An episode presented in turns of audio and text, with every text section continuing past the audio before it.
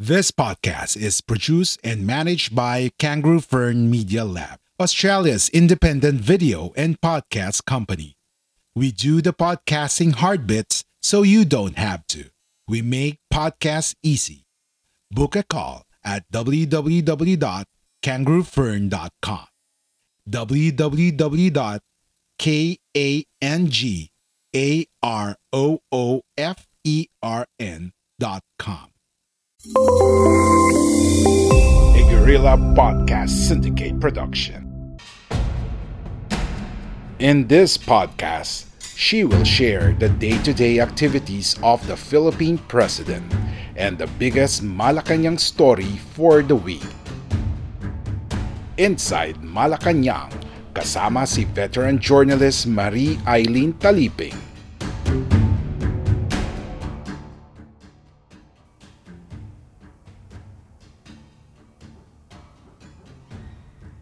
Magandang araw mga kaibigan, ito po muli ang inyong host, Eileen Taliping, na maghahatid ng mga kaganapan sa loob ng Malacanang. Ilan sa mga naging tampok na issue sa Malacanang sa loob ng linggong ito ay ang pakikipag-usap po ni Pangulong Rodrigo Duterte sa mga leader ng India at China kung saan nagkasundo na magtulungan sa paglaban sa COVID-19 na patuloy na kumakalat sa maraming bansa sa mundo. Una pong nakausap ni Pangulong Duterte si Indian Prime Minister Narendra Modi nitong Martes ng gabi matapos siyang tawagan sa kanyang tanggapan sa Malacanang of the South sa Davao City. Ang Pangulo po ay nanatili sa Davao City kung saan sa panakanyang nito ginawa yung mga trabaho para sa loob ng linggong ito.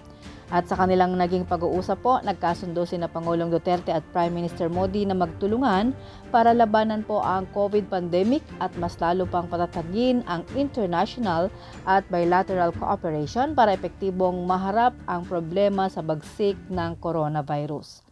Kilala po ang India sa buong mundo bilang nangungunang producer o pinanggagalingan po ng murang gamot at tiniyak po ni Prime Minister Modi kay Pangulong Duterte sa kanilang naging pag-uusap na magkakaroon po ng sapat ng supply para magamit ng mga Pilipino. Kabilang na dito ang hydroxychloroquine.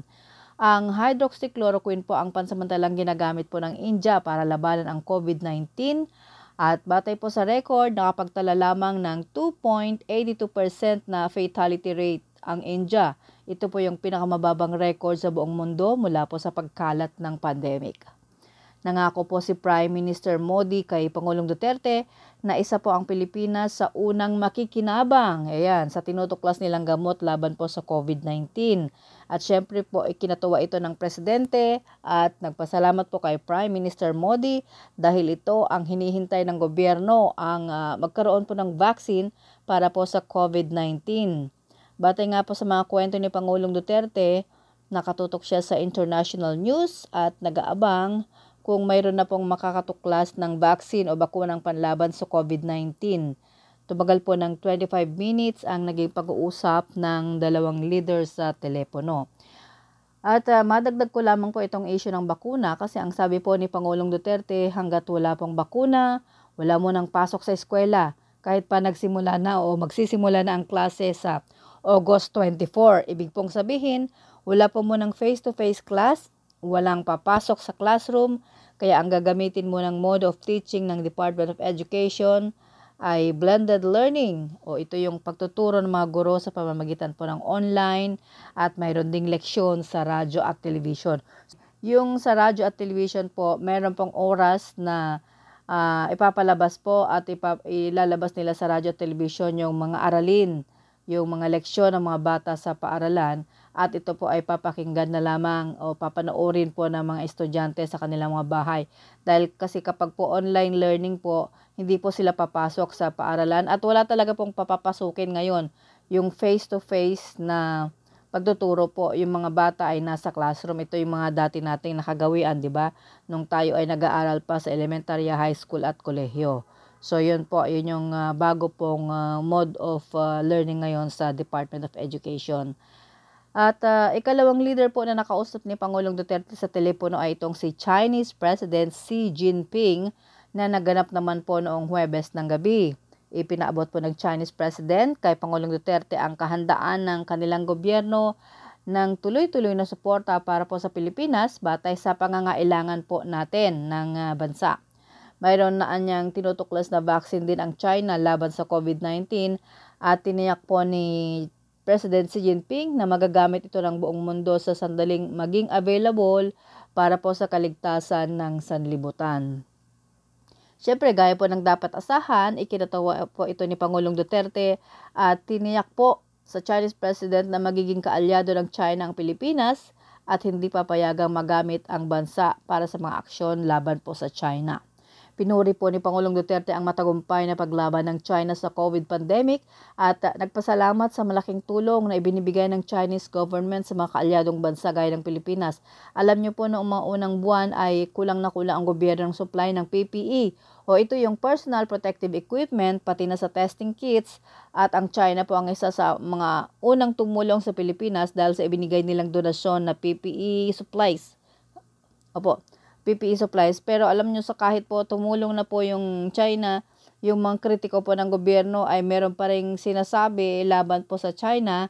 Kaya sa halip na magpasalamat ay puro po na po ang kanilang uh, ibinibigay pa po. Sa halip na thank you na lang kasi makatu- makakatulong pa rin yung kahit paano sa ating frontliners, yung PPEs at saka yung testing kits. So sa kasalukuyan po ay nasa mahigit 25,000 mark na po ang bilang ng COVID cases po sa Pilipinas. So tumataas na. Hindi kagaya naman nakalipas na buwan. So, maigit pa 5,700 naman yung nakarecover at 1,074 ang nasawi sa bagsik ng coronavirus. Like what you hear so far? Make sure you never miss a show by clicking the subscribe button now. This podcast is made possible by listeners like you. Thank you for your support. Now, back to the show. Isa pa pong tampok sa balita ang ating sinuwaybayan sa Malacanang yung pag-apak muli sa bansa sa wakas ng dalawang overseas Filipino worker, workers matapos yung matagal na pagkakulong sa bansang Bahrain. Nakauwi na po sa Pilipinas sina Roderick Aguinaldo at Edward Benjamin Garcia matapos po ang ilang taong pagkakulong sa bansang Bahrain dahil po sa pagkamatay ng isang dayuhan. At napalaya po ang dalawa matapos gawaran ng royal pardon ng mismong hari ng Bahrain ito si King Hamad bin Isa Al-Khalifa. Ipinaabot po ni Pangulong Duterte ang pasasalamat kay King Hamad Al-Khalifa dahil pinagbigyan yung kahilingan nito ng bumisita ito sa Bahrain. Um, tatlong taon na po yung nakaraan. Ayon po kay Presidente, ang iginawad na royal pardon sa dalawang OFW ay patunay ng malalim po na ugnayan at pagkakaibigan ng Pilipinas at Bahrain sa ilalim po ng pamamahala ni King Al-Khalifa. At uh, kasama po tayo dun sa presidential trip na ito ng Pangulo sa Bahrain noong April 2017 at alam niyo po nakita po natin ang personal ang hari na isa sa, sa isa sa mga aktibidad ng presidente doon. Ang laki po ng palasyo nila doon at marami pong Pilipinong nagtatrabaho sa loob ng kanyang kaharian. Alam niyo po ba, puring-puri po ng uh, mga opisyal, mga tao sa mamamayan ng Bahrain, ang mga Pilipino na nagtatrabaho sa kanilang bansa dahil ang mga Pinoy ay masipag daw po at magaling makisama. O, di ba? Iyan mga isang katangian kaya naman po maraming mga Pilipino ngayon ang nagtatrabaho sa iba't ibang panig ng mundo. Iyan ay dahil sa kanilang kasipagan. Uh, bukod dyan ay magaling po ang mga Pilipino makisama, madiskarte at magaling sila mag-English, eh, ganun yun. Kasi may ibang ibang lahi po, eh, hirap na hirap po makipagtalastasan dahil hindi sila marunong sa universal language. At uh, yun. At dahil Independence Day po, Independence Day celebration po ng Biyernes, June 12, ipinagdiwang po ng mga Pilipino yung araw ng kasarinlan. Kahit nasa bahay ang mga ito dahil nga sa COVID pandemic. Kakaiba po yung naging paraan ng pagdiriwang ng Independence Day dahil pinanood na lamang sa telebisyon ng mga Pilipino yung aktibidad sa Luneta. Ito po yung pag-aali ng bulaklak sa Bantayog de Gato Rizal at yung pagtataas ng bandila na dati ay alam mo yung ceremony yung Independence Day celebration natin dati madaming tao sa Luneta maraming nanonood may parada kasi tapos, um, magaganda yung floats eh kapag Independence Day. Lahat ng mga ahensya ng gobyerno ay uh, na, puma, na meron silang parada doon sa harapan ng Quirino Grandstand. Kaya naman ang, ang, ang, ta, ang buhos ng tao ay napakarami po tuwing uh, Independence, Independence Day natin. Pero ngayon, kakaiba dahil Sampung opisyal lamang po ang pinayagan ng Interagency Task Force for the Management of Emerging Infectious Diseases na dumalo doon sa aktibidad sa Luneta. Hindi po dumalo ang presidente at sa halip ay nagbigay lamang ito ng video message para sa taong bayan. Um, kaya po nilimitahan yung uh, yung uh, mga taong mga opisyal na pumunta po sa Luneta, yung mga gumawa po ng aktibidad, 10 10 lamang po, 10 lang. Uh, ang pangulo po ay um, ikinatawan po ni Executive Secretary Salvador Mijaldea. Ito po dahil ipinaiiral po yung social distancing dahil nga dito sa COVID pandemic at ayaw po ng IATF na may mga mahawa na mga tao doon sa virus. At uh, ilan po sa mga bansa din ang nagpaabot ng pagbati sa Pilipinas sa pagdiriwang ng Araw ng Kasarinlan. Kabilang po dito yung Japan, Australia at Estados Unidos.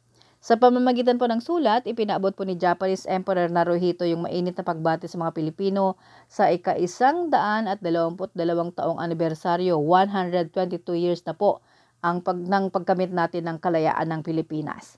Sinundan po ito ng mensahe ng, ni Australian Prime Minister Scott Morrison na anya dahil sa COVID pandemic ay hindi po nakasali ang kanyang bansa sa selebrasyon ng mga Pilipino kaya ipinaabot na lamang ang kanilang pakikipagsaya o yung celebration din in spirit.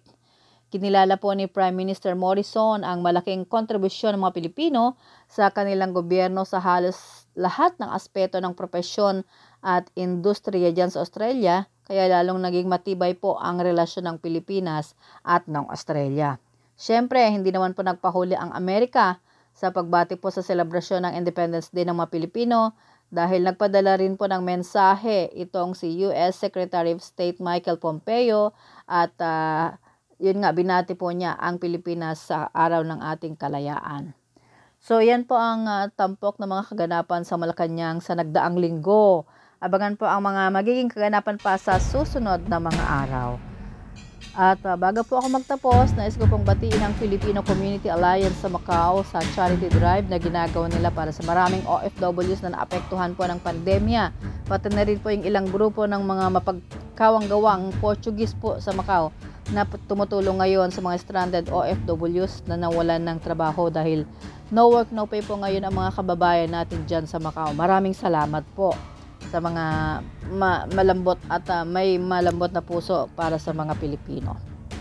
Hmm, may request lang po ako, please po, i-like, share, and subscribe po sa www.guerrillapodcast.com.ph para po sa mga susunod na episodes natin. Magandang araw po, please stay safe, God bless, and happy weekend sa lahat kahit na nakakaranas pa rin ang buong mundo ng epekto ng COVID-19. Laban lang po tayo. If you enjoyed this episode, be sure to subscribe so you're notified when a new episode is posted in Apple Podcasts, Google Podcasts, Spotify, Stitcher, or via RSS.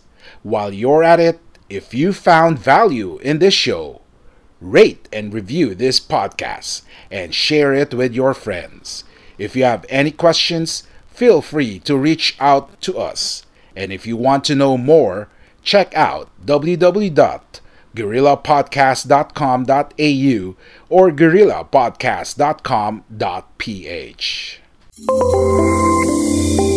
A Guerrilla Podcast Syndicate production. Are you passionate to help other podcasters? Wanted to connect to growth minded podcasters and service providers? The Podcast Creators Society is now open for a new member. Head over to www podcastcreatorsociety.com slash community.